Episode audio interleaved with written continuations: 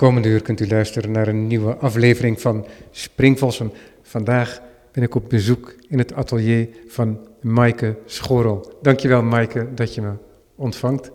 Ja, leuk dat je er bent. In dit prachtige oude schoolgebouw met een hele hoge ruimte die boven ons uittorent.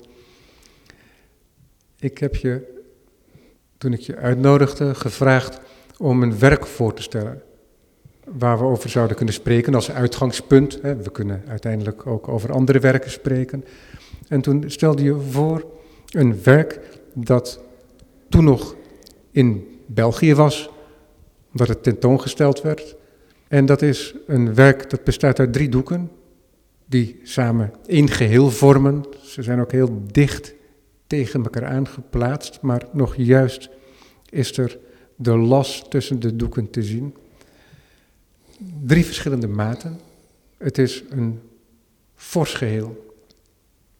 Fors is een vreemd woord met betrekking tot jouw schilderkunst, zou je kunnen zeggen, maar daar komen we het zo wel over te spreken. Het is zo'n 5 meter 30, 550 ja, breed. 5 meter, ja. Ja, en... 1,30 hoog. 1,30 hoog. Of 1,40, sorry, ik weet niet meer precies, maar in ieder geval 5 meter lang, ja. Is dat een gebruikelijke manier van opereren voor jou? Een drieluik en ook heel groot? Nee, dit is wel het grootste doek wat ik tot nu toe heb gemaakt. En meestal werk ik wel kleiner dan dit. Dus het was echt specifiek voor die tentoonstelling gemaakt. Oh, echt helemaal voor de tentoonstelling gemaakt? Hoe heette de tentoonstelling? Ja, dat was de Schilders Biennale. Die is dus net geweest in het uh, Museum Dontaarns in Deurle in België. En daar doen dan verschillende musea mee in België. En dan omdat ik daar een residency had gedaan. En die zat dus dicht bij uh, de rivier de Leie. En toen heb ik daar, omdat daar ook andere kunstenaars een soort referentie naar hebben, of vaak die uh, streek hebben geschilderd, heb ik ook de Leie geschilderd. Dus het schilderij heet ook De Leie. Het is een heel pakket dus, hè? en een residentie. Ja. En die biennale tentoonstelling. Ja. Hoe lang duurde die residentie? Uh, die residentie was relatief gezien kort, maar voor mij was dat toen echt wel lang genoeg. Want toen, uh, ik zat er ook tijdens dat COVID net begon. Dus je, je zit dan in een huis van, dat gebouwd is door Julian Lampens. Dat plaatje wat ik je net liet zien. Het is wel een heel bijzonder uh, gebouw. Echt zo'n brutalistisch uh, gebouw waar je ook geen uh, gordijnen in principe hebt en alles is helemaal en er geen deuren. Dus het hele gebouw is, je slaapt ook in een ronde slaapkamer in een, en de keuken is een driehoek en alles en, en de tafel die er is, is, alles is gegoten uit beton. Dus het loopt gewoon, het een loopt in het andere over. Het is wel heel bijzonder, maar ook ja, een hele surrealistische ervaring. En helemaal toen ja, toen ik daar zat dat COVID begon, was helemaal een soort abstracte. En dat huis, dat heeft ook een atelier? Nou, je mag er werken, maar ik heb dat uiteindelijk niet gedaan. Want ik vond dat gewoon, ik denk, ja, straks dan krijg je allemaal uh, olieverfvlekken. En uh, het is voor hun een soort, uh, zover ik het begrijp, weet je, het is wel een belangrijke architect. Dus bij spreken dat je in het Mondriaan huis zit en je gooit allemaal verf op allerlei... ja. Het is niet echt de bedoeling dat het helemaal vies wordt, denk ik. Zo zijn er ook inderdaad restricties aan het werken, bijvoorbeeld in het Van Doesburghuis. Ja. In Meudon. Ja. Ja. Ja, nou ja, hier heb je dan nog meer dat het echt, je, je leeft in een soort kunstwerk, lijkt het wel. Het is letterlijk, je loopt dat huis binnen en je ziet heel erg de natuur en die, uh, dat gegoten beton overal. Dus het is een hele soort... Uh, ja, heel minimalistisch is alles. En uh, ja, het heeft wel heel bijzonder licht. En ook die vorm van de. Want al dat beton is in hout gegoten. Dus ik heb ook die houtnerven, zou maar zeggen, gebruikt in, uh, in het werk. Maar het was, en ik heb een hele serie gemaakt die dan uiteindelijk ook daar uh, in dat museum tentoongesteld werd. Gebaseerd op mijn ervaring daar. Want op een gegeven moment, als je alleen zit in een residency en helemaal toen COVID begon, niemand kwam ook meer bezoek. En uh, je krijgt een hele andere relatie tot uh, je eigen ruimte. Hè? Of tenminste, ik dan. De meeste mensen, denk ik. Maar op een gegeven moment had ik zoiets van: lag mijn jas op de tafel en die bleef er liggen. Of uh, een glas wijn van de avond ervoor. Of er lag er nog een schaar omdat ik iets open aan het knippen was. En op een gegeven moment lag dat allemaal door elkaar. In plaats van dat je een keurige ontbijttafel setup hebt. Of een, dus daar heb ik allemaal foto's van gemaakt en die geschilderd. En het, het heette ook uh, Binnenskamers, die uh, tentoonstelling. En eigenlijk is dat heel toepasselijk, want iedereen hè, moest ineens binnenskamers leven. En toen heb ik ook dus in relatie daarmee het soort de buitenruimte binnengebracht. Omdat terwijl je daar ligt, in dat, eh, voornamelijk in dat bed ook, een soort ronde ruimte. En dan kijk je naar buiten en dan heb je dus geen gordijnen, maar dan zie je dus een soort ja, een en al glas is dat, waar je naar buiten kijkt en dan zie je de, de, de boomtoppen. En toen kwam uh, iemand langs, en, uh, de voormalige museumdirecteur, en die zei uh, van, goh, zou het ook niet zoiets zijn dat je daar dan een soort referentie naar maakt? Dus dat je dat uitzicht, zou maar zeggen, ook hier schildert. Dus ik dacht eerst ook, ga al die boomtoppen zo doen. Dus de, de breedte van het schilderij is gebaseerd op de dimensies van dat huis. Ach, wat mooi. Ja. Ja. Maar uiteindelijk ben je geen boomtoppen gaan schilderen. Nee, dat, dat was ik eerst wel van plan, maar toen dacht ik, goh, weet je wel wordt in, met, je moet toch ook een beetje gaan kijken van, of zoeken wat zou ook in een schilderij het beste naar voren komen. Ja.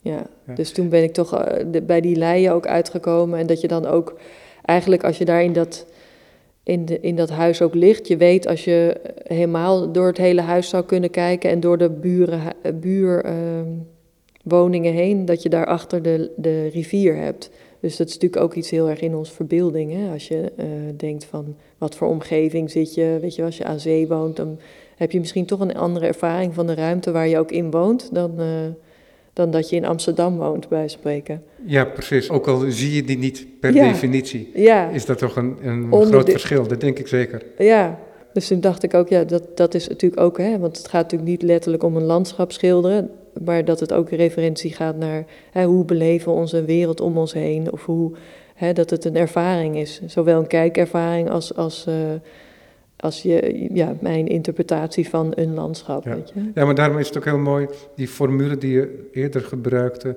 en die wordt daarmee ook duidelijker door je uitleg, dat je het buiten naar binnen brengt. En ja. net als dat we het buiten al in ons dragen, omdat je zegt, ik zit in dit huis, en dit huis bevindt zich op een kleine afstand van die stroom, van die Ja. rivier de Leie. Ook al zie ik hem niet, ik draag hem toch het huis in. Ja, En zo heb je dat eigenlijk ook gedaan met je schilderijen. ja. Ja, En dan is dat ook nog een keer zo, en dan komt het ook nog een keertje tot uiting in de dimensies van de doeken die dat werk. ja, die komen Maken. ook overheen met dat huis, zou ik maar zeggen. Ja, want Ja. dan had je ook in dat, in dat, was een heel lang raam over de hele breedte. En ik dacht eerst dat ik het schilderij in dat huis zou ophangen, want ik heb ook een tentoonstelling tegelijkertijd in dat huis gedaan. Tijdens die biennale, maar toen heb ik het uiteindelijk in het museum zelf opgehangen. Want dan is het juist mooi om het weer uit zijn context te halen. Ja. ja. Is dat gebruikelijk voor jou om zo doelmatig te zijn in de zin, er komt een tentoonstelling aan en ik ga nu werk maken voor die tentoonstelling? Want dat is wat daar gebeurt, want er komen een aantal dingen samen. Een residentie Ja. en die tentoonstelling, die biennale. Wist je al dat je werk tijdens die residentie zou maken voor die biennale? Nou, niet zo, niet zo één op één soms, eh, maar het- de- die plek heeft me wel uiteindelijk, en ik denk ook door wat er allemaal in de wereld gebeurde, onbewust heel erg eh, geïnspireerd om eh, van alles eh, te gaan maken. En ik vind ook de hele druk ergens, ook al is het soms, hij geeft dat ook stress, maar het geeft ook een soort fijne, fijne motivatie om gewoon eh, te werken. Dus ik vind het ook wel fijn om in een soort ehm, thema-idee te werken. En dat je dan denkt van, oh, weet je, het hoeft niet altijd zo lineair te passen, maar wel dat je naar iets toe werkt. Toch net als dat jij zegt van, hè, je, je begint dit radioprogramma ook vaak met één werk. En dat, vanuit daar kan je dan heb je een soort focus of zo. Ja. Dus voor mij is een tentoonstelling kan ook heel erg een soort focus zijn. Dus dat je ook met een, een, een curator of een museumdirecteur heel erg gaat praten van, goh, wat is er nu relevant en eh, waar ben je mee bezig? En dat het eerst in een soort losse schroeven is en dat het daarna toch in een soort, ja, soort thema of iets, Ja. iets bij elkaar komt. En dat kan ook natuurlijk weer uiteindelijk uiteenvallen, maar dat je wel iets, iets eh, gerichter eh, werkt, vind, Ja. ik, vind ik persoonlijk heel fijn. Dat is interessant, omdat daar ook een soort interactie tot uiting komt. Ja, tussen wat je doet als schilder, hè, wat niet per definitie altijd iets heel rationeels is, wat niet per definitie iets is wat ook in woorden eh, gevat wordt door jezelf ook überhaupt, ja, en tegelijkertijd wel dat die woorden, hè, die je dan zelf uitspreekt, of die naar voren komen in een gesprek met zo'n curator, die, ze kunnen dan wel vormend zijn of leidend, of in ieder geval iets veroorzaken. Ja, ja daarom vind ik het, het schilderen. Ja. ja, ik denk dat je dat ook niet. Uh, je bent eigenlijk, bedoel, schilders staan natuurlijk bekend dat ze alleen hè, schilderen, maar dat is natuurlijk eigenlijk niet zo.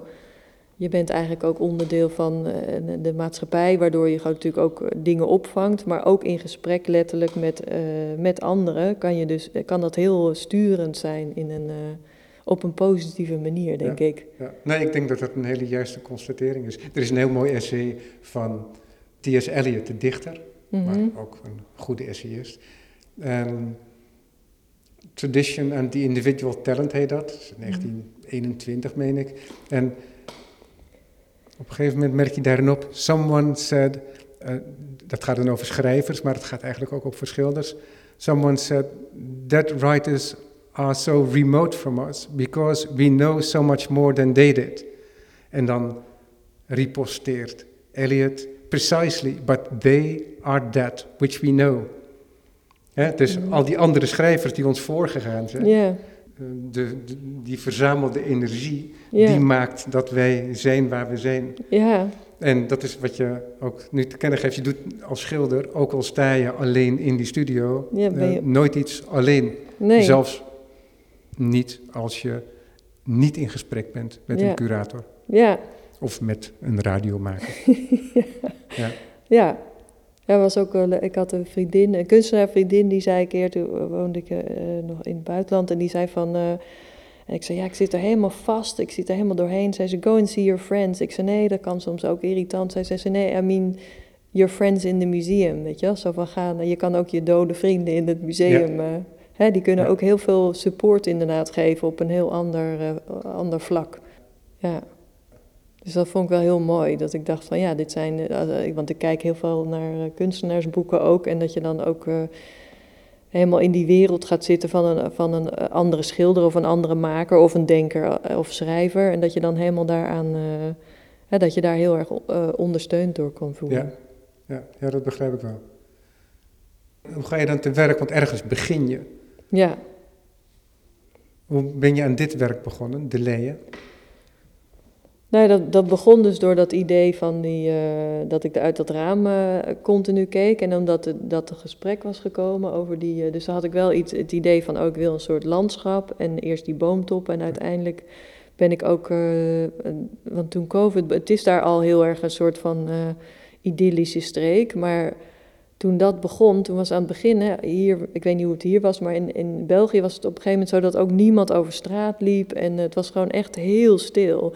En dan wordt zo'n, weet je wel, zo'n ervaring als je dan langs dat water daar loopt. En dan normaal heb je dan mensen die misschien in een bootje zitten. Of er gebeurt wat. Of er loopt iemand in de natuur. Er was gewoon helemaal niemand. En dan kreeg je echt een soort, ja, bijna aan de ene kant ook iets, eh, kan iets onheilspellends. Had, het, had de natuur voor ons denk ik ook, voor iedereen. Hè, dat je die wist van, oh, er is van alles in de wereld gaande. Maar tegelijkertijd had er ook iets heel... eh, eh peacefuls, iets heel uh, rustgevend, heel mooi natuurlijk. Hè? Want die waterspiegeling en dat je de wolken komen gewoon terug in het water. En dat je gewoon een soort uh, rust uit de natuur kan uh, halen. Ja, maar je zou kunnen zeggen dat er een bepaalde situatie ontstond, waardoor er minder afleiding was. Ja. En dat is misschien ook wel iets centraals ja. voor de ervaring van jouw werk. En misschien um, is het ook wel in het maken van het werk zo. Maar omdat als je binnenkomt in een ruimte, ik kom zojuist hier binnen in deze ruimte, mm. een oud klaslokaal, een klassiek klaslokaal, hè, dat ook nog enigszins verticaal is. En dan hangen op de linkermuur, misschien waar vroeger het schoolbord, het, het, het schoolbord hing, ja. hangt nu dat schilderij, dat uit drie delen bestaat. En ook al is het zo formidabel van formaat, Zeker voor een Nederlands schilderij. Ja. En ook binnen jouw oeuvre. Het is niet zo dat het zich in je gezicht werpt. Het is niet zo dat er iemand wijdbeens voor je gaat staan. Ja. En als wijdbeens voor je gaat staan en zegt: Hier ben ik. Ja.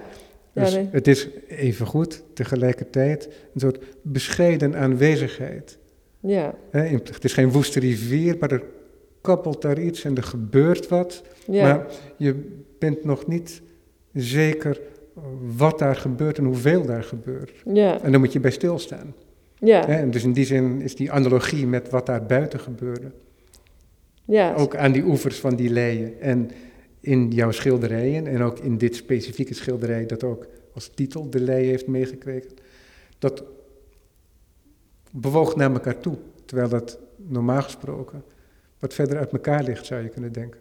wat ligt De buitenwereld, Ja, ja, met ja. al die drukte en afleiding. Ja, En wat er hier gebeurt, en tegelijkertijd is het ook zo dat ik zit hier op een bank en ik, jij moet over je rechterschouder kijken om het werk te zien en ik Ja. zit er bijna recht voor.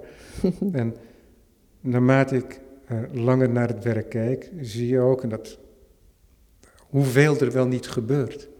nou wat fijn dat je het zo Ah, ervaart. Ja. En, ehm, want aanvankelijk kom ik binnen en wat een dominant was, het licht is inmiddels ook veranderd, want de, de Ja. zon die steekt nu door. Nog niet direct op de muur, maar het is wel lumineuzer geworden. Maar toen ik Ja. binnenkwam was het iets gedempter. En het was de dominante kleur, zou je kunnen zeggen, was grijs mauve. ja, Het was een heel warm grijs, wat eigenlijk ook geen grijs is. ja, En gaandeweg zie je dat hele schilderij tot leven komen. Met groenen en blauwen. En sommige dingen zijn ook heel concreet. Er zit hier en daar zelfs echt zowaar een zichtbare laag verf. ja, Op hele kleine geïsoleerde plekken. En heel langzaam kom je in dat landschap van dat schilderij terecht. ja, Dat is jouw manier van werken ook. Ja. Dat, is, dat is niet nieuw. Maar toch is het zo dat je heel wat aangaat om op dit formaat te gaan werken. ja, dat is wel een heel andere... Dus kennelijk vond je dat wel het moment om dat te doen.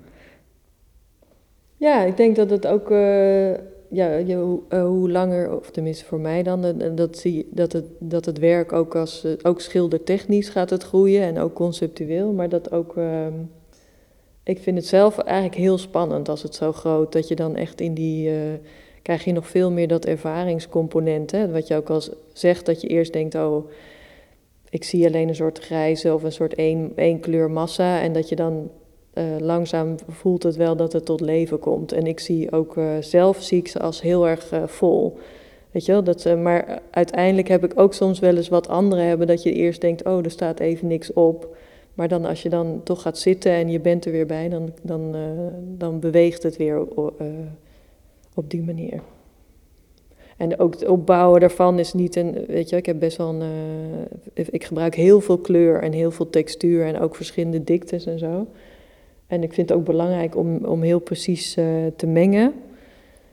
En ik heb hiervoor ook wel gekeken naar, ehm, ja, ook wel oude meesters, maar dan heb je soms ook van die beelden waar ze dan eigenlijk misschien op een hele, ehm, Turner heeft ook bij spreken van die eh, watercolors gemaakt, die gewoon met drie stroken zijn gemaakt, weet je. Dus dat je eigenlijk, want ik zat eerst heel erg te studeren van hoe, hoe, hoe eh, vang je nou eigenlijk zo'n sfeer, hè? maar dan is het eh, ja, ik wilde dan niet letterlijk al die boompjes gaan schilderen. En daar was ik eerst mee bezig en uiteindelijk, ik heb er ook echt heel erg mee gestruggeld met dit doek, maar toen uiteindelijk ging het ineens helemaal, kwam het helemaal samen.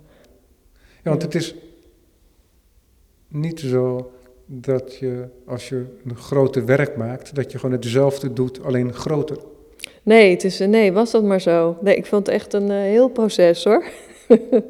ja, maar ik vind het wel, eh, ik zou het wel echt nog een keer willen proberen. En, en het, maar dan heb ik eigenlijk ook nog een groter atelier nodig. Dat je gewoon wat meer, eh, want in het museum zag dit er heel klein uit. Weet je, ik ben ook blij dat je zegt, het voelt niet als een soort e- enorm ding of zo wat er... maar dat komt ook omdat ze, ja, ze... Ik heb voor het eerst zelf thuis een schilderij van mij opgehangen. Ik heb er nog nooit eh één thuis... wi- Nou, echt waar.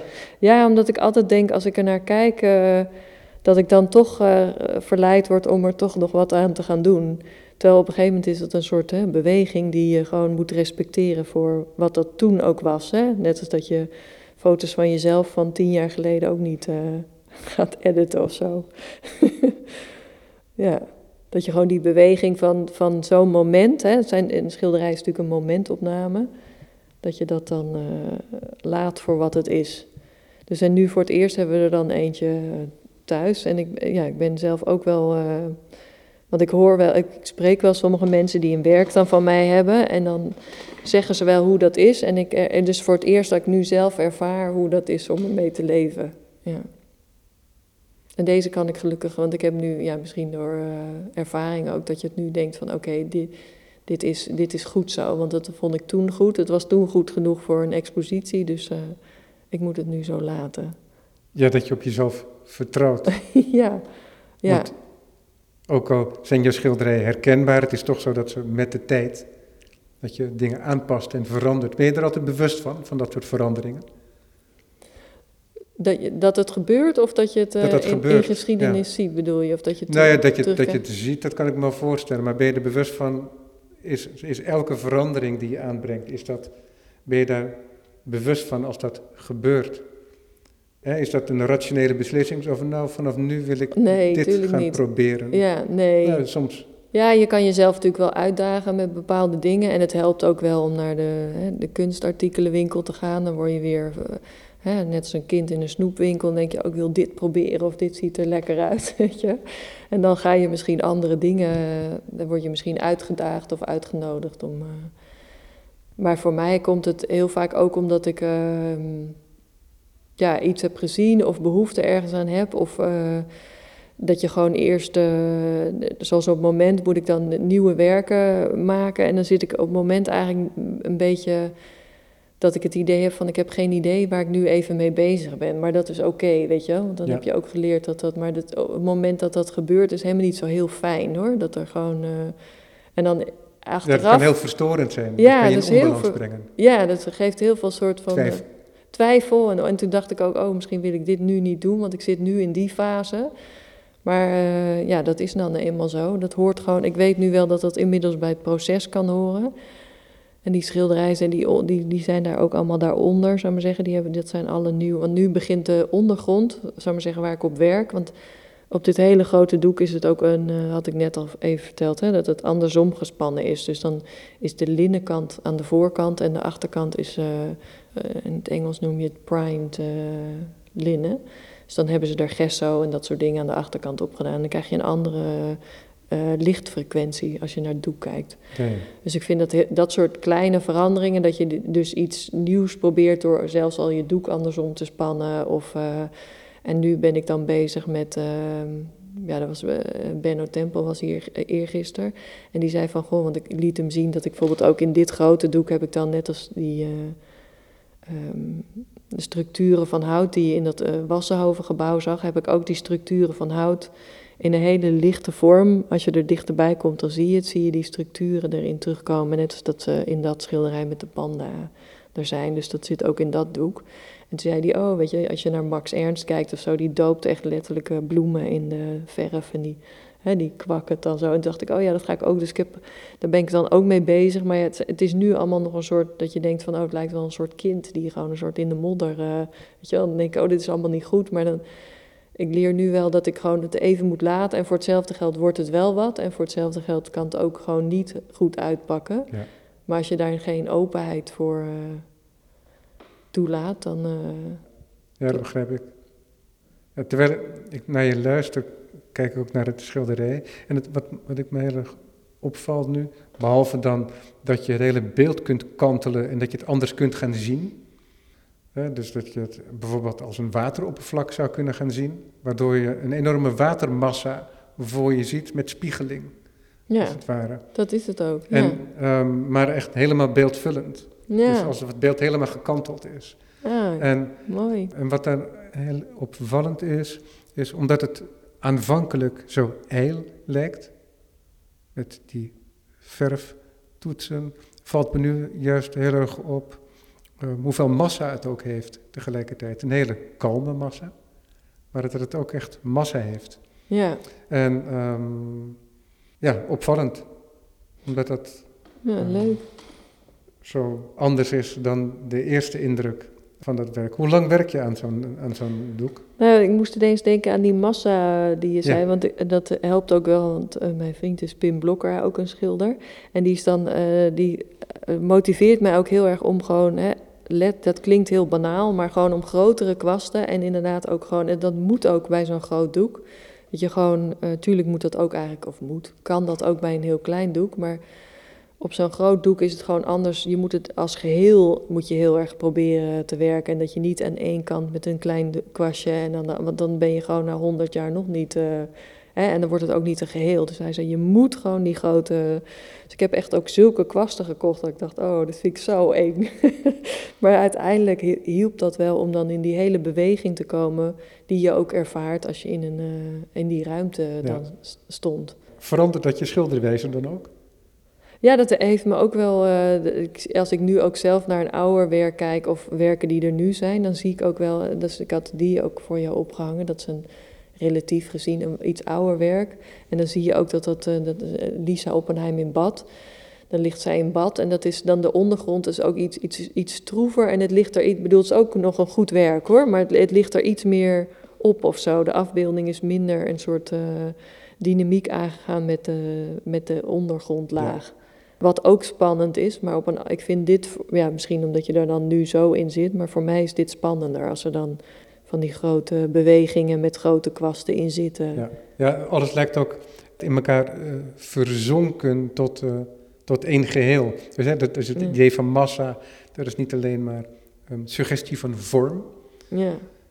Uh, tegenover het idee van figuratie van, van de vormpjes, maar dat het ook echt dat de verschillende verflagen hè, die die massa suggereren ook onderling afhankelijk van elkaar zijn.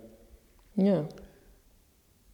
Ik vind het wel leuk dat je steeds meer uh, uh, waarneemt en uh, ervaart of zo. Want ik, heb dan ook, uh, ik had één iemand die heeft een werk van. Het is helemaal niet goed voor je schilderij natuurlijk. Maar die heeft helemaal aan het begin van. Uh, uh, toen ik net begon, heeft hij een werk gekocht. En dat heeft hij in zijn badkamer gehangen. Ach. Want als hij in bad ligt, dan kijkt hij naar dat schilderij. En dat vindt hij heerlijk. Ja. en dan. toen moest ik wel lachen dat hij dan zei ja, dat het steeds meer in beweging komt. Ja.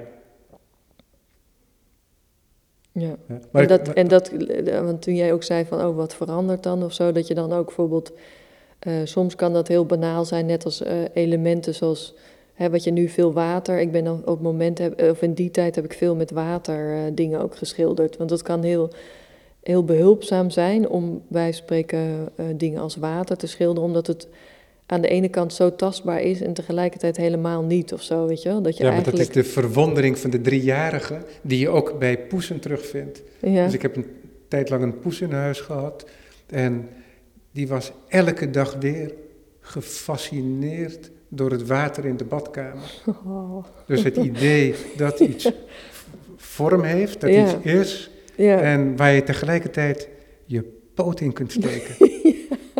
En je kunt het niet pakken. En Ja. dat hebben driejarige kinderen zo'n beetje, zo ongeveer ook. Ik ben Ja. wel eens met, met kinderen van eh, vrienden door een park gelopen en dan moest je ze toch altijd weghouden bij het water. Misschien ben ik daar nog steeds is- niet uit. Maar dat is diezelfde fascinatie en Ja. die eigenlijk ook heel diep in ons Ja, nog steeds voortbestaat. ja.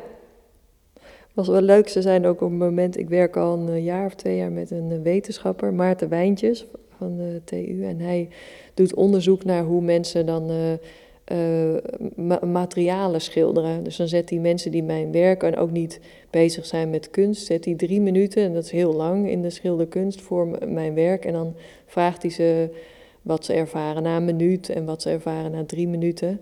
En dan maakt hij dan allemaal soort grafieken van. Hè. Daar hebben we ook een soort lezing over gedaan. Dus perceptie van kunst en hoe zie je dat. En toen kwam er ook onder andere uit zijn onderzoek uit dat, je, dat mensen water sneller herkennen in een schilderij dan een portret. Terwijl ik zou Ach. denken dat een portret, eh, ja. En misschien zit daar ook een soort link met je soort oerinstinct, hè, dat je dat als eerste moest vinden. Ja, Maar dat dat soort dingen, want ik had ook. eh, dat is wel verrassend inderdaad. ja, want ik had één werk en dat is vrij abstract, eh, of tenminste relatief gezien. Sommige zijn sneller herkenbaarder dan andere. En toen zei hij ook dat over het algemeen kon je stellen dat mensen het meer als schoonheid ervaren als ze het werk minder herkenbaar was dan. Uh, dus dat vond ik ook interessant. Dat, dat, uh, dat hangt natuurlijk ook per schilderij, denk ik. Ja. ja, want dat is wel interessant. Dat, want jouw werk die doet daar ook appel aan. Namelijk aan dit, dat onze hoofd, dat noem ik ook wel een soort speculatiemachine. Ja. Dus we hoeven maar een suggestie van iets te krijgen en we proberen er betekenis aan toe te kennen. We proberen het te identificeren als iets. Dus op die manier is het ook zo dat wij heel snel dingen gezien denken te hebben, terwijl we een, een, een hele grove benadering van een waarneming hebben gedaan. Ja. En soms berusten we daarin en dan is dat het. En soms kijken we daaraan voorbij. En jouw werk gaat daar op een bepaalde manier over. Dus aan het er voorbij, voorbij kijken, want jou, de, in de eerste waarneming zou je kunnen zeggen, wat je dan voornamelijk ziet, uh, is het object schilderij. Ja. De, de afbakening van het geschilderde eh, ten opzichte van de ruimte waar het in hangt. En we zien kleuren en wat vormen, maar eigenlijk nog niet eens zoveel. We hebben het idee, heel snel, bij een hele vluchtige waarneming, van um, een soort vaagheid. En er zijn geen concrete vormen. Dus er is weinig waarbij je uh, houvast kunt hebben. En je zou kunnen zeggen dat je daarmee een soort regel van de schilderkunst helemaal veronachtzaamt. Namelijk dat je, hè, het, het disegno-idee, ja. waardoor je een soort architectuur hebt waar je als eerste uh, houvast aan krijgt. En via die disegno kom je het schilderij in. En je zou kunnen zeggen dat jouw disegno bijna minimalistisch is. Namelijk mhm. die drie panelen die samen een geheel vormen. En dus dat schilderij wat ik al eerder noemde. En dan heel vertraagd laat het schilderij zich kennen. En daarin is het misschien niet anders dan andere schilderijen. Ehm, maar het vertraagt het uit. Of het, het, het, een van de onderwerpen of thema's die er heel erg op ligt, is dat inderdaad. Ja, en, hoe, dus ook. Hoe neem je waar en hoe kijk je naar dingen? Exact, exact. En dus ook het naar een schilderij van jou kijken is als je er net mee begint, als je binnenkomt, alsof je water probeert te pakken. Ah ja. En dan zijn we weer terug bij de poes met het water. Dit zijn die grote lasso's waar je het over had eerder. Ja, ik zei, dat ik, ik zei eerder in het voorgesprek tegen Maaike dat ik af en toe inderdaad een, uh, een wandeling begin vanuit het gesprek en dan weer terugkom. Maar dit is er er één van inderdaad. en, want hoe is dat voor jou dan? Verdwaal jij op die manier wel eens in je eigen schilderij of blijft het heel concreet? Nee, ik verdwaal natuurlijk ook. En dat is natuurlijk ook de, hè, dat is de poëzie van uh, creatie, toch? Dat, dat, hoop je ook dat dat Ja, maar tegelijkertijd is het ook zo dat jij... Um, een schilder heeft wel eens tegen mij gezegd dat het echt zo fijn is om met olieverf te werken. Want je hebt zo'n blokje verf en ja. dat is echt materie. En die materie die strijk je uit dan nadat je het bereid hebt over dat doek. Ja. In, in jouw geval dan ook met een penseel of een kwast. Ja. En daarmee raak je inderdaad het linnen aan. Dat linnen dat beweegt op een bepaalde manier. Ja. Dus je hebt een soort spanning van dat linnen. Ja. dat kun je voor kiezen of dat heel strak is of minder strak. Je hebt grof linnen en fijner linnen. In dit geval gaf je al aan dat het bewerkte deel aan de achterzijde zit. Ja. Waardoor de lichtverstuiving als het ware anders werkt. Ja nou, ja, nou begrijp ik je vraag meer. Ik denk dat het ook uh, inderdaad, als je echt aan het schilderen bent, als het, uh, tenminste als je er echt in zit, dan, de, dan heb je niet een, uh, of tenminste dan gebeurt het bij mij als het goed gaat, allemaal niet die hele analytische gedachten van wat de andere associaties zijn. Maar dan zit je er gewoon in. Ja. En je enige gedachte is dan letterlijk alleen het mengen en het bij elkaar brengen en het aanbrengen. Dus dan zit je eigenlijk bijna ja, in een soort. Dan zit je net als dat iemand uh, bij spreken tuiniert of kookt, weet je wel. Dat je niet bezig bent wat voor of achter gebeurt, of gisteren of vandaag, maar dat je gewoon in het, in het nu ben je dan. Uh, daar streven we eigenlijk, denk ik, ergens allemaal naar. Hè? Dat je gewoon niet die uh, analytische gedachten, dat je die loslaat, dat je gewoon erin zit. Ja. Dan is, is, is, er geen besef van tijd of al dat soort dingen kunnen losgelaten worden. Ja. En dan raak je ook al die andere lagen aan die een schilderij teweeg kunnen brengen, denk ik. Want dan, dan gebeurt er echt iets. Zowel voor de kijker uiteindelijk, denk ik. En dat is ook wanneer er iets nieuws gebeurt in het werk. Als, hè, dus juist door die, die uh, dingen aan te gaan, dat je niet. Uh, dat je gewoon letterlijk ook uitprobeert. En, en ja, door die, inderdaad de, de, de toets van de verf. Of hoe, hoe, het, hoe, het, hoe het beweegt op een doek. Of wat, wat terpentine met je, met je doek doet. Of wat. ik heb ook allemaal van die andere materialen die ik erbij, ook al lijkt het heel monochroom, gebruik ik ook heel veel van die cremmerpoeders. En in Nederland heb je de verfmolen De Kat en dan kan je ook allemaal, dus ik gebruik zowel met water als met olieverf. Ja, ja, door elkaar. Ja, niet door elkaar, want dan gaat je hele doek kapot uiteindelijk. Maar, dus ik weet, weet wel dat je eerst hè, de, de waterbase, dus eerst met uh, alles op acrylbasis en dan daarna pas de olieverf. Uh, ja, ik ben echt een. Ik vind dat ook echt heel leuk om daar. Daar kan ik hele gesprekken over hebben. Dat zou ik nu niet bij jou. Dan, ik denk niet dat dat voor iedereen heel. maar ik vind het zelf heel leuk om. Weet je, je hebt allemaal speciale. Dus ik haal ook uit Italië. Laat ik mijn was overbrengen en zo. Dan heb je een, een, een zaakje dat heet Zekkies. En die maken een naar geheim recept hun was. Maar, want heel veel Want je gebruikt ook was. Ja, ik gebruik ook was en zo. Ook al lijkt het heel uh, minimaal, gebruik ik ook uh, dus um, was in mijn verf en cold wax van Gamblin en, en dus van die zaak Zekkies. Die hebben dus blijkbaar Michelangelo's geheim recept. En dat soort dingen gebruik ik dan om de verf te verdikken of juist te verdunnen. En dan gebruik ik ook van een een chemicus, die heb ik ook wel eens ontmoet, die, die maakt alle cremmer-producten. en dan kan je dus ook bijvoorbeeld uh, van die glamour uh, in je verf. Dat is eigenlijk ook, klinkt als een soort uh, amateurenkunstmateriaal, maar dat is echt heel mooi. Dan kan je gewoon heel subtiel, als je er dan dichterbij gaat, kan je ook zien.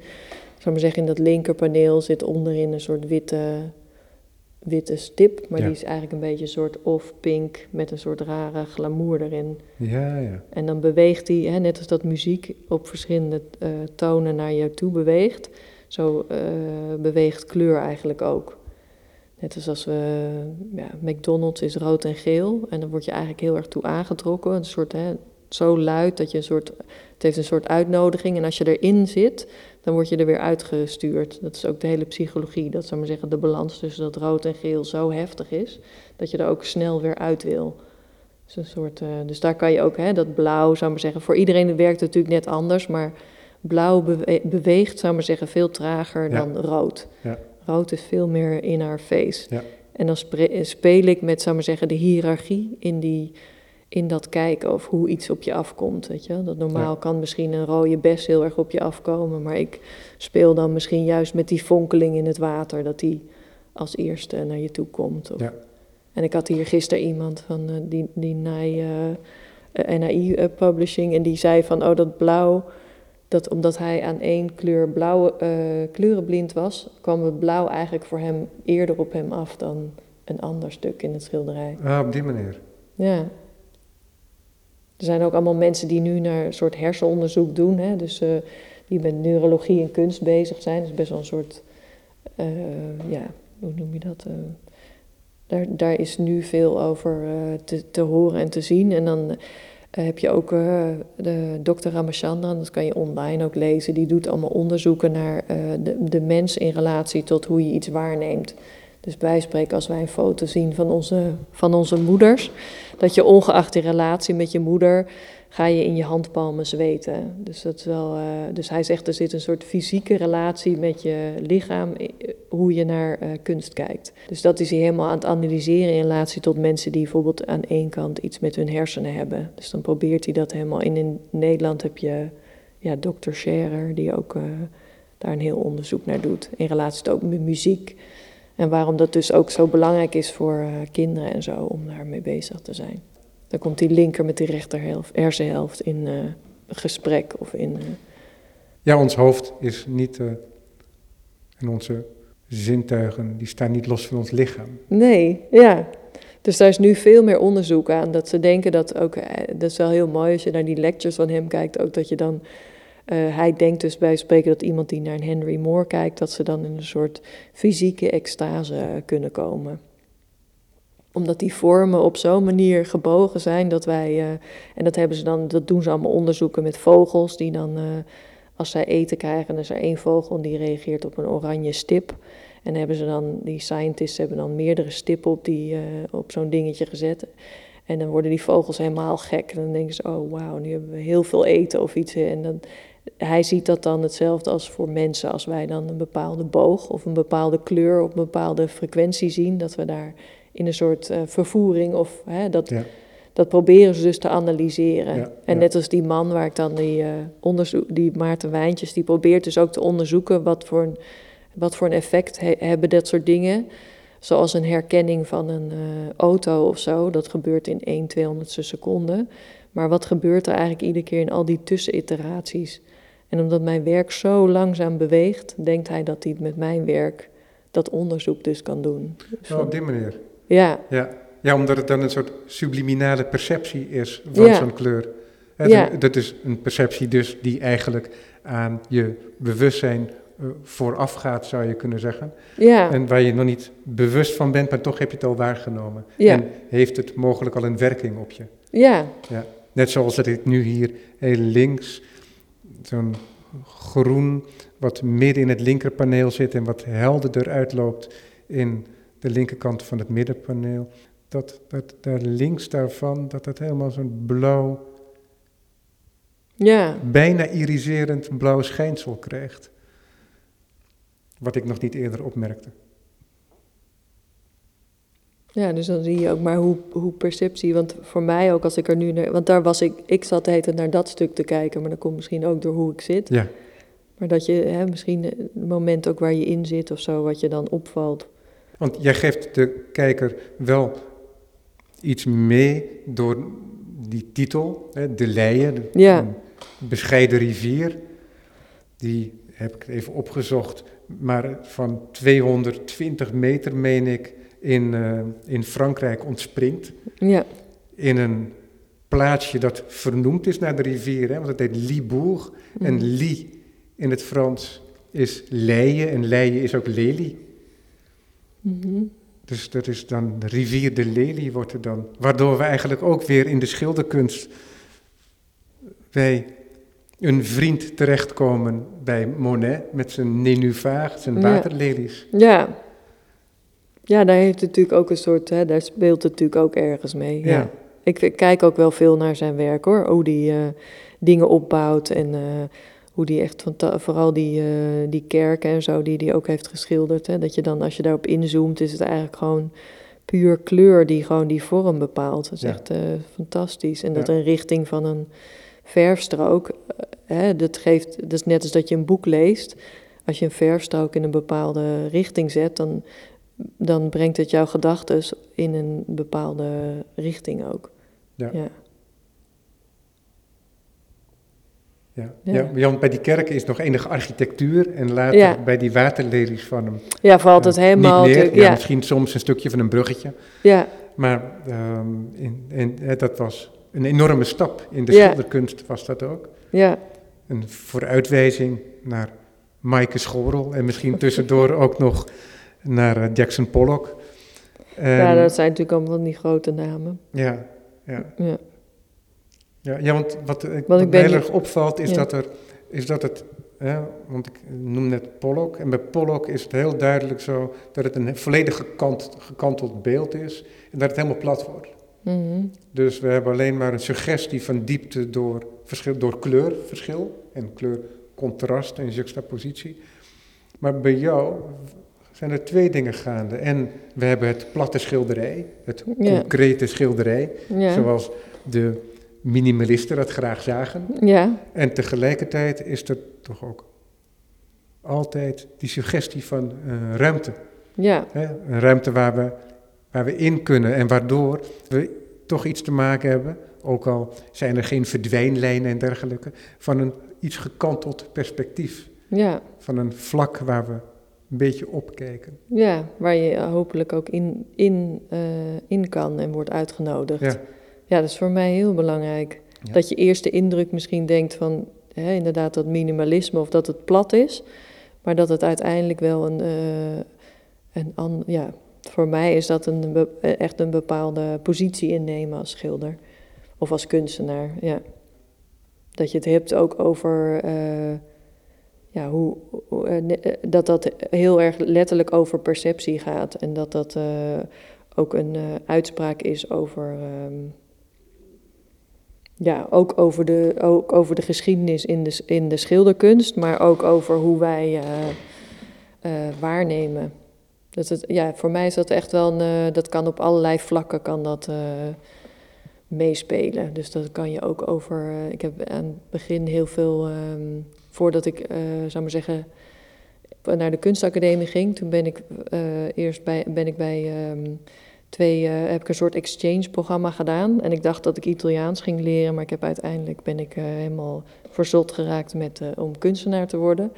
Maar toen heb, hebben ze, kreeg ik les door heel veel te moeten lezen over, over schilderkunst. In plaats van letterlijk alleen maar dingen te maken. En dat heeft mijn ja, heeft me heel erg gestuurd en geholpen om te doen wat ik nu doe. Dus toen moesten we heel veel ja, feminist theory ook lezen, maar ook Rosalind Krauss en ook van die meer geëikte dingen in de kunstwereld zoals Walter Benjamin en zo. Maar toen leerde ik heel erg dat het uh, over de waarneming en tegelijkertijd waarnemen van uh, een soort model tekenen. En dan leer je dat eigenlijk in principe is er niks mis met je als je gewoon een, uh, of tenminste, als je je handen en je ogen relatief gezien gewoon normaal werken, dan is er eigenlijk al die andere dingen die je dus neerzet op het doek, al die projecties, dat is allemaal all in the mind, weet je, hoeveel dat eigenlijk, hoe wij geconditioned uh, denken, hè? Ja. En hoe wij dus daardoor ook gewoon best moeite hebben om iets gewoon neer te kunnen zetten. En dat je gewoon dus je, je, je, alles kan trainen om die openheid te, te, creëren. En dat dat eigenlijk het enige is wat je ook aan het begin echt hoeft te doen. En wat je ook later nog steeds. Uh, uh, ja, daar herinner ik mezelf nu ook nog Om tot eigen werk te komen, bedoel je? Om tot eigen werk te komen, ja. ja.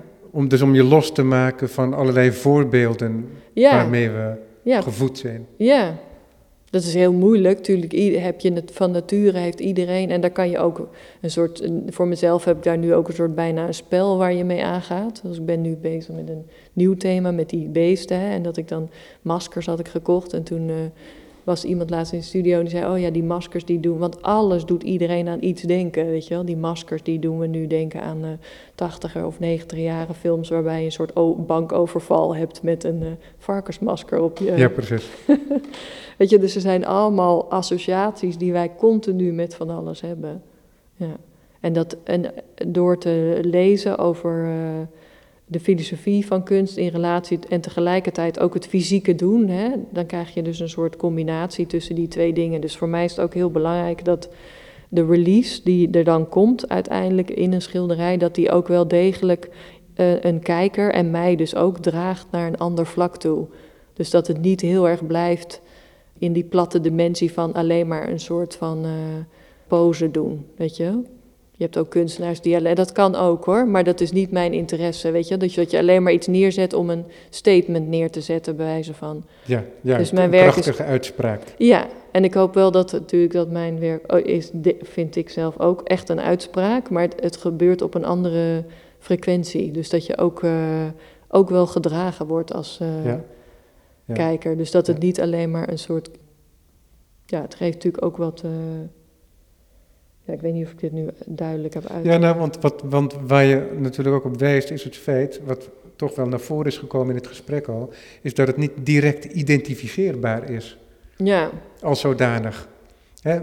Wat ik net aangaf, hè, dat in die manier waarop ik jouw werk ervoor. Hè, dat Ja. ik eerst als het ware het concrete schilderij zie. Ja, Hè, het, het, het doek en het kader, ja, ehm, voordat het geschilderde ja, mij duidelijk wordt. En dat duidelijk worden van het geschilderde, van het schilderij, dat dat ook niet zich op één moment afspeelt.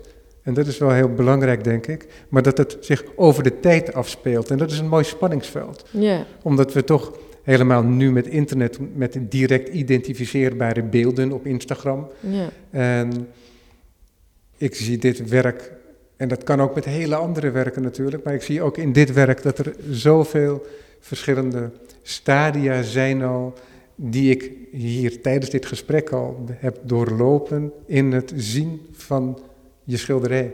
Ja, ja dat, ik vind het ook heel belangrijk dat het niet meteen. Het is niet een soort zoekplaatje of zo van, oh ja, ik heb het of zo. Nee, precies. Nee, Ja. te- nee want dan zou er een soort pointe zijn. En Ja. ja, als je die bereikt hebt, ja, dan ehm, kunnen we het werk achterlaten en kunnen we weer verder gaan. Ja, het is juist ook een commentaar op. eh, ik heb wel eens een keer. eh, Je kan ook eh, als je op safari gaat, hè, zo van. ik weet nog steeds, dan zeiden mensen, ja, but we, we did the zebras. Weet je, want er kwamen de zebra's nog een keer langs. zo van alsof je dus hè, dingen kan afvinken van, van hoe kijken wij eigenlijk. Hè? Dus ook als we nu naar een, een beroemde schilderijen van oude meesters gaan, mensen gaan ook vaak alleen maar, ik bedoel, het is natuurlijk goed als mensen überhaupt naar een museum Ja, gaan. om het werk te consumeren. Ja, om het te consumeren. En daar is natuurlijk ook een soort uitspraak. Ik vind het juist fijn als het niet meteen. eh, ik vond het. ook- Er was één iemand die schrijft normaal niet over kunst. En die had iets geschreven. Dat die zei: Oh, er was allemaal een soort gesprek over mijn werk. En hij wou dat ook wel zien. Van, eh, en toen was hij gaan kijken. En zei Ja, op een gegeven moment herkende ik toch wat. En toen herkende hij een hond. En hij houdt niet van honden, zei hij. Maar hij, was, hij voelde als een soort score van een goal. Van: Oh, ik heb eindelijk die hond. En toen kwam er iemand naast hem staan. En die zag weer wat anders. En toen was hij zijn hond kwijt. Maar toen vond ik eigenlijk het mooiste aan het stukje dat hij aan het einde zei dat hij in eh, de auto naar huis zat. En dat hij uit het niets een soort eh, idee had van zijn eh, moeder toen die overleden was, dat hij eh, had zijn panty-sokjes aan. En dat je dan op die manier gewoon een, misschien een losse associatie hebt met dat het werk iets teweeg heeft gebracht. Weet je, want het is eigenlijk niet zozeer want het zijn eigenlijk hele dagelijkse dingen die ik schilder. Hè? Dus die iedereen op zijn Instagram of zijn Facebook heeft staan. Of kiekjes in zijn phone. Of gekker nog, dingen die we gewoon om ons heen hebben. En die Ja. hier op tafel zouden kunnen liggen. Ja. ja. Maar dat je daar eigenlijk, ja, dat doe jij misschien ook met je interviews, hè? dat je eigenlijk eh, misschien veel meer een soort dagelijksheid aangaat of een soort, en dat je da- daaruit ons, kunnen dingen ontstaan. En dat juist die Ja. ontstaansmomenten de momenten zijn waar we misschien hopelijk voor eh, leven. Hè? Ja. Toch? Dat, Ja. er, dat iets ontstaan is juist de spanning of de, de, de kracht van het leven. Ja. Ja, ja, want kijk, als jij eh, 's ochtends in het atelier komt en je zegt van ja, nu ga ik mijn allerbeste schilderij maken. Ja. Ja, daar kan je niks mee maken met die gedachten. Nee. Dus uiteindelijk moet je toch gewoon die penselen en die verf en die massa die verf ja En- daar zit het en het in. mengen daarvan Ja. en de was waar je het over hebt. Vanuit de concreetheid kun je pas iets maken. Ja, De, de bouwstenen. ja. Ja, ik vind het ook altijd eh, heel spannend of zo van die soort mini-uitvindingen die dan lijken alleen te gaan over het verven en die dan misschien uiteindelijk op het doek op een hele andere laag meewerken. Net als dat je als je een, eh, ja dat klinkt ook een beetje banaal, maar het is wel een heel mooi voorbeeld. Als je bijvoorbeeld eh, zwart mengt, dan eh, kan je natuurlijk gewoon, nu kunnen wij alles kopen uit een tube. Maar als je het zelf mengt, dan krijg je echt een hele mooie diepe zwart. Die in ons eh, eerste perceptie denkt van, oh, dat is gewoon zwart. Maar dat draagt op heel veel eh, vlakken op, op andere lagen mee. Dus je maakt... En dan als je dan kijkt van hoe je dat bijvoorbeeld... ehm, als we straks klaar zijn, kan ik wel even laten zien. Dat is wel leuk. En doe je bijvoorbeeld... eh, Ja, want een je wijst nu naar een, een naar tafel. palet, ja. En, en dat, is je, ja, dat is je palet. En dan zien we allemaal hele mooie klontjes verf zo verspreid. Ja, dus dan doe je bijvoorbeeld een, eh, een, eh, een hele donkergroen met een, een bijna soort paarsig rood. En die meng je samen en dan krijg je echt zwart. Dat je denkt van nou, en dan kan je dan een beetje bruin bij doen door misschien iets warmer. Of, eh, en dan krijg je echt, en dat is echt heel wonderbaarlijk. Want dan zou je denken, oh dan krijg je helemaal geen zwart. Maar je krijgt echt een hele mooie diepe... En dat soort dingen zijn een soort bouwstenen waar je dan vanuit daar eh, je doek eh, mee kan gaan schilderen. En dan, dan krijg je daar vanuit die menging alleen al een soort, ja, mooie spanning in je. Ja, in het denken over schilderen, dat gebeurt niet alleen in woorden, wat je hiermee eigenlijk ook zegt, Ja, maar dat doe je ook met een geconcentreerde omgang met je materiaal. ja, En die omgang, dat is dan ook echt daadwerkelijk het, het schilderen. En, het, ja, en in dit geval dus het schilderen aan de leien. ja, Ja. Jij bent net bezig aan een boek wat eraan gaat komen. Dus, ja, daar dus- ben ik al dus heel dat- lang mee bezig. Nee, precies. Maar dat, dat Ja. is iets om naar uit te zien. Ja, dat komt Eh, nu. je werk is met enige regelmaat te zien bij Stichteren van Doesburg in Amsterdam. Ja, Dat werk is nu niet te zien waar we het vandaag over gehad hebben, want dat is juist net teruggekomen in Amsterdam. Maar dat zal vast nog wel een keer ja, te zien zijn. zeker. Ja. Dit andere werk, want ze wouden dit in het Dordrechts Museum, maar ze hebben nu uiteindelijk. eh, Oh ja, want er is wel Een een werk ander- van je te zien in het Dordrechts Museum. ja. ja, dat is een groepstentoonstelling over bomen. Diep geworteld. Eh, Ja, diep geworteld bomen in de Nederlandse schilderkunst. En daar hebben ze een van die schilderijen waar ik het over had ook. eh, gaat over water en de reflectie van bomen in het water. Ja. En dat was een van die schilderijen die stond eerst in eh Mendeswood in Brussel. En dat hebben ze daar eh Kijk. gezet. Ja. Dankjewel voor dit gesprek. Ja, bedankt. Jij ook bedankt.